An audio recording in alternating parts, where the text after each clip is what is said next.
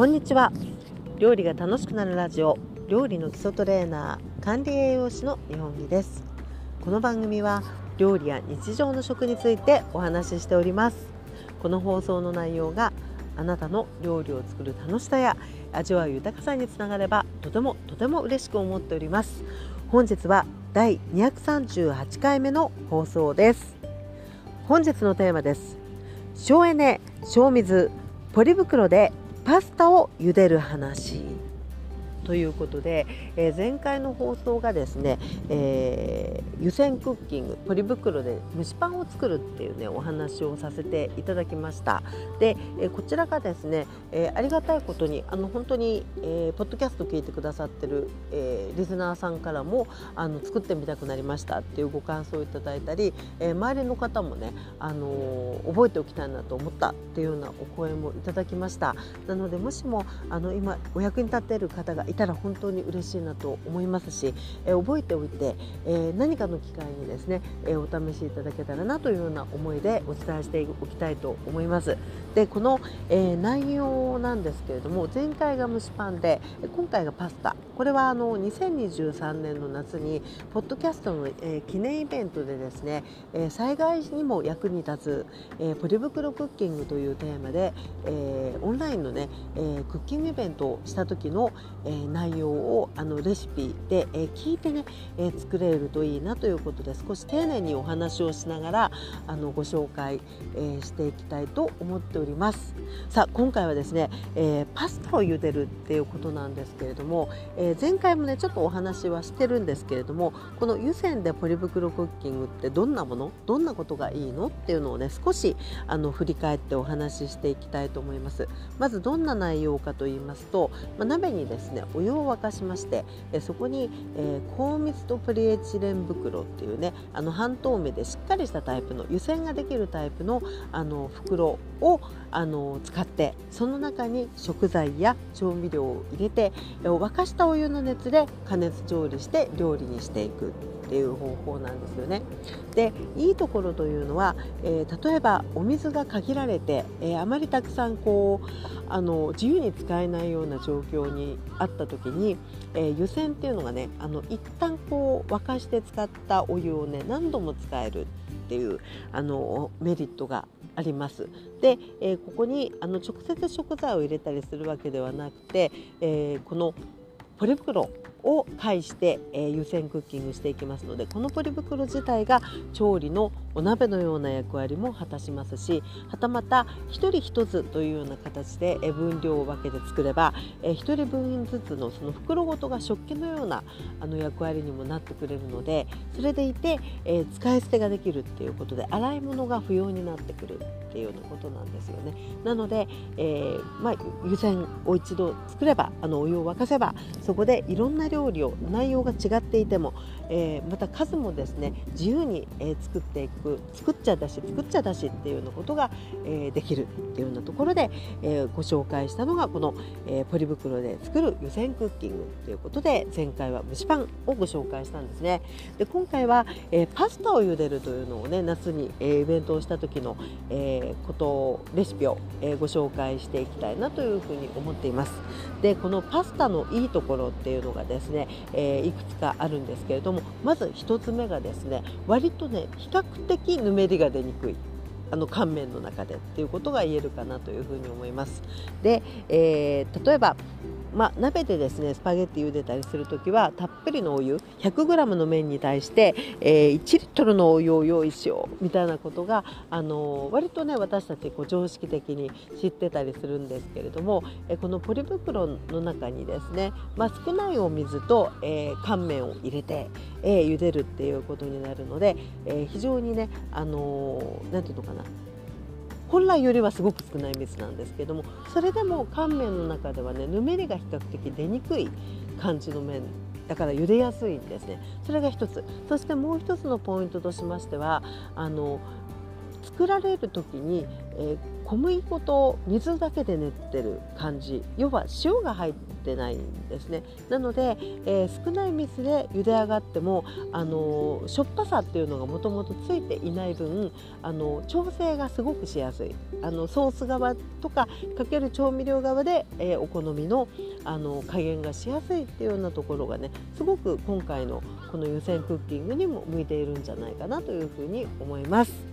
さあ、えー、それではですね実際に、えー、こんな風に茹でましたっていうような、ね、お話をご紹介していきたいと思います。でこの2023年の夏のイベントの時にあの結構ね試作をしましてで、え、本来はやっぱりねたっぷりのお湯で茹でるっていうのはすごくこう美味しいと思うんですよ。でですけれどもやっぱり水がちょっと足りないあの貴重でねなるべくこう少ない量で美味しくできる方がいいという状況においてはなるどのぐらいの水が一番ギリギリに美味しくできるのかなっていうのをね結構私何度もあの試してみたんです。で、えー、結果としてはですね、えー、100g の乾燥パスタスパゲッティに対して 150g の水っていうのがね一番少なくてまあ美味しいかなっていう感じがします。もっとね200とか250使ってももちろん美味しいんですけれどもやっぱり先ほどお話ししたようにあのなるべくこうお水をねこう大切に使いながらっていう点で言うと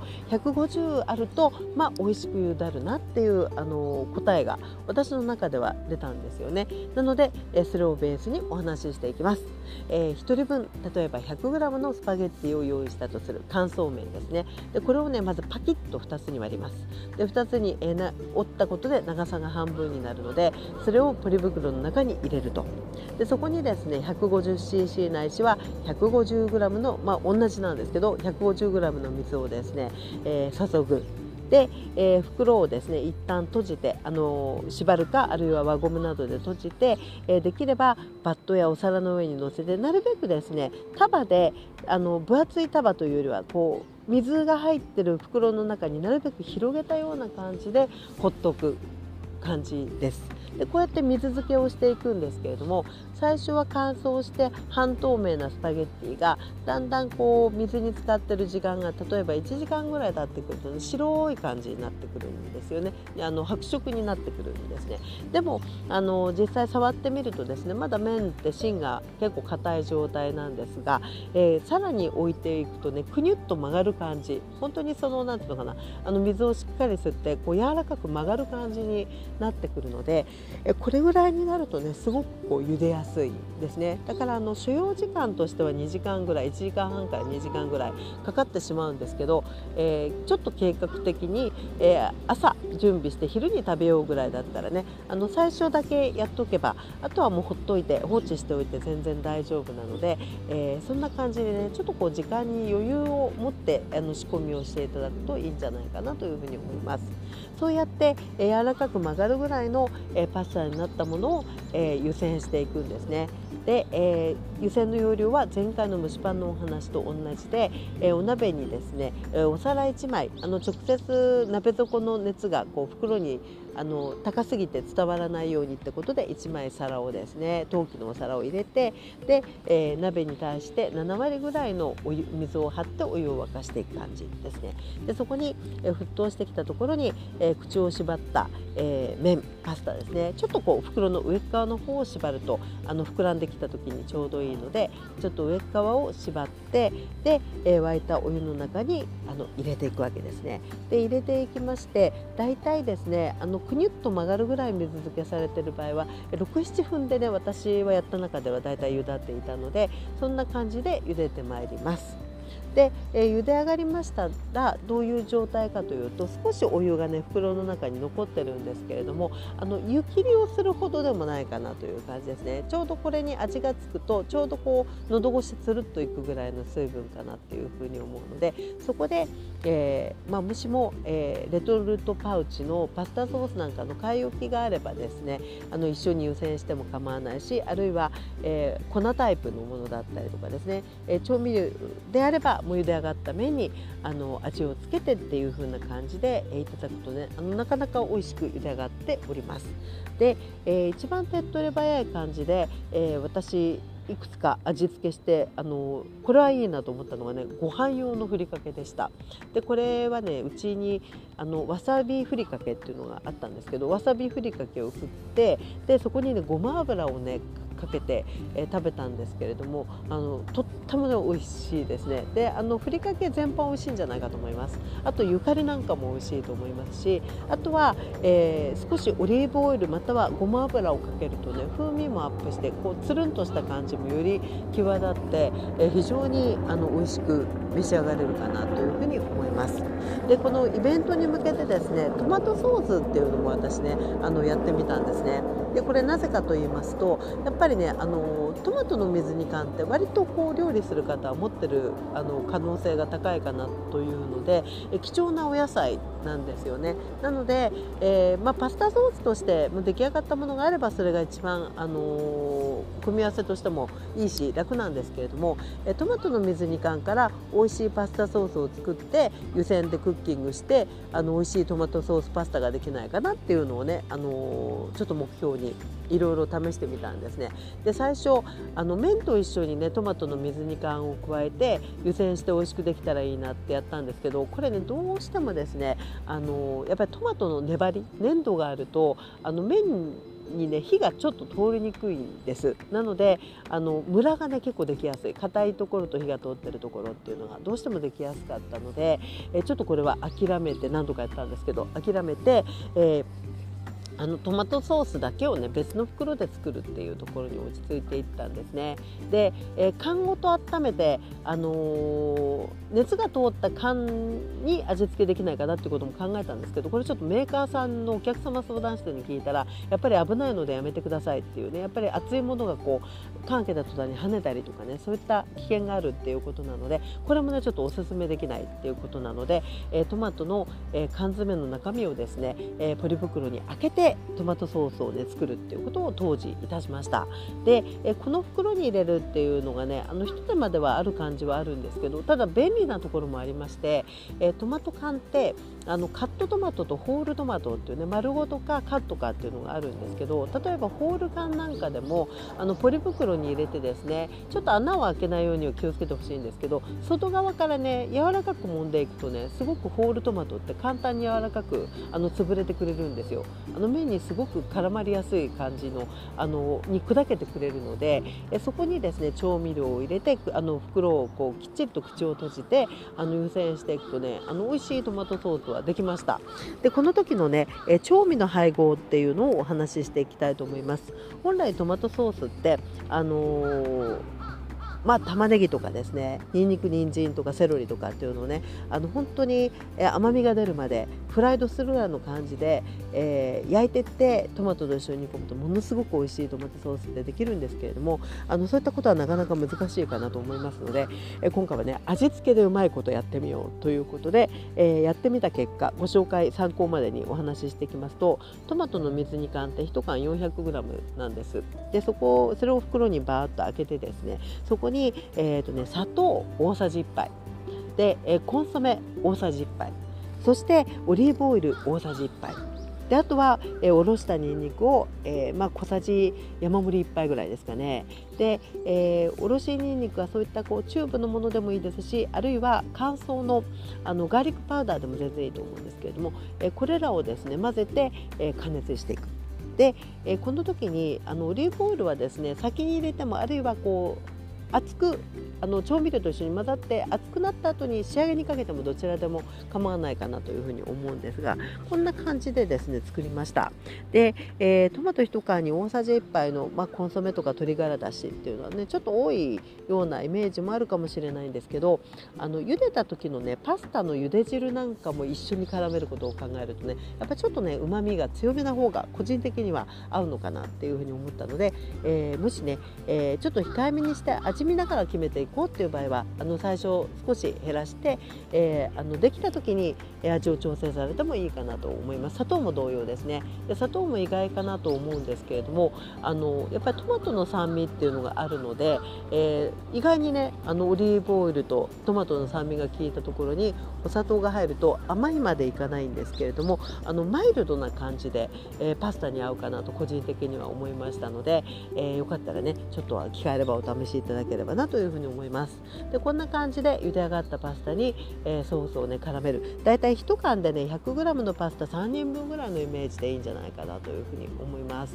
であとは、えー、粉チーズなどがあればたっぷりとかけていただいてであとオリーブオイルもねプラスであの風味出しにかけていただいてもねあの非常に美味しく、えー、いただけるんじゃないかと思います。でトマトソースの方にはあのコンソメのあの塩分のみっていう感じになりますので、えー、ここではですね味を見た時に足りなければ、えー、お塩かあるいはねお醤油も意外に合うんですね砂糖も入ってるので意外にねちょっとこう甘甘じょっぱ系の和風トマト的なところもあって、えー、醤油っていうのもねあの合いましたのでこの辺はね味を見ながら、えー、調整するといいのかなというふうに思います。でその他試したところで言うと、えー、具材を一緒にあのパスタと一緒に茹でて湯煎していけたらいいなっていうことできのこはねあのうまく火が通りましたねただ生のお肉だったりとか、えー、ソーセージだったソーセージはいけるかもしれないですけどあの具材があんまり多いとねやっぱり麺への熱の通りがちょっとねムラができやすい印象はありましたけどできなくはねないと思います少なめに入れればねあの様子見ながらできそうな感じはしました。ということで、えー、パスタというのはねあのなかなか、あのー、美味しくてうん、いろんなこう組みご飯のように本当にあのいろんなものと合うかなというふうに思いましたので、えー、美味しくできますよという話でございます。さあそして、えー、もう一つですね今回あの放送をお送りするにあたって、えー、プラスアルファの情報としてはですね私あのだし巻き卵とか厚焼き卵まあ卵焼きですね卵焼きを湯煎でっていうのをあのやってみましてこれもね結果から言うとねとっても美味しくできました。でただあの卵をね1人1個食べようっていうふうに思った時にはゆで卵っていうのがね一番こう湯煎クッキング的には相性はいいのかなと思うんですけれども、えー、まああの卵焼き食べたいなっていうの、で、こともあるかもしれないですし、えー、やってみた結果をねご紹介していきたいと思います。で、えこちらもですね普段あの味付けをして、えー、卵焼きの四角いフライパンで、えー、まあ、油敷いてね焼いたりするようなまんまをあの袋に入れてですね口を閉じて、えー、湯煎でだいたいね20分ぐらいかかったんですけれども加熱してもね結果的にはとても美味しいプルンとしたねあのちょっと甘めの蒸し卵ができたのでこちらも配合をご紹介していきたいと思います、えー、卵ですね大きめだったら3つ。小さめだったら4つぐらいの感じですね。でそこに、えー、水を大さじ2杯ぐらい。で、えー、あとはねめんつゆ、えー、3杯濃縮タイプを小さじ2杯ぐらいですね。で私甘めがやっぱりちょっと好きなので、えー、大さじ1杯ぐらいの砂糖ですね。卵34個に大さじ1杯って感じなのですごく甘いっていうほどでもないかなと思いますね。で、えーあとは、えー、片栗粉。これねあるとねやっぱつなぎがすごくいい感じがあってで入れる分量なんですけど本当にイメージ的にはね一つまみぐらいなんですよ。親指人差し指中指一つまみぐらい。なのでそれをまあ自家手をつけたくなければスプーンでねそれぐらいのイメージの量をあの溶いていただいてでえ砂糖がねあのちょっと溶けにくいかもしれないんですけれども、え袋にえこれらの材料を入れたら袋をね箸とかで混ぜて破らないように注意しながら外からね揉んでいただいてもいいと思うんですけどもそんな感じでね全体がよく溶きほぐれたところになったら、えー、袋のね先端の方ちょっと卵から少し離れたところを縛って、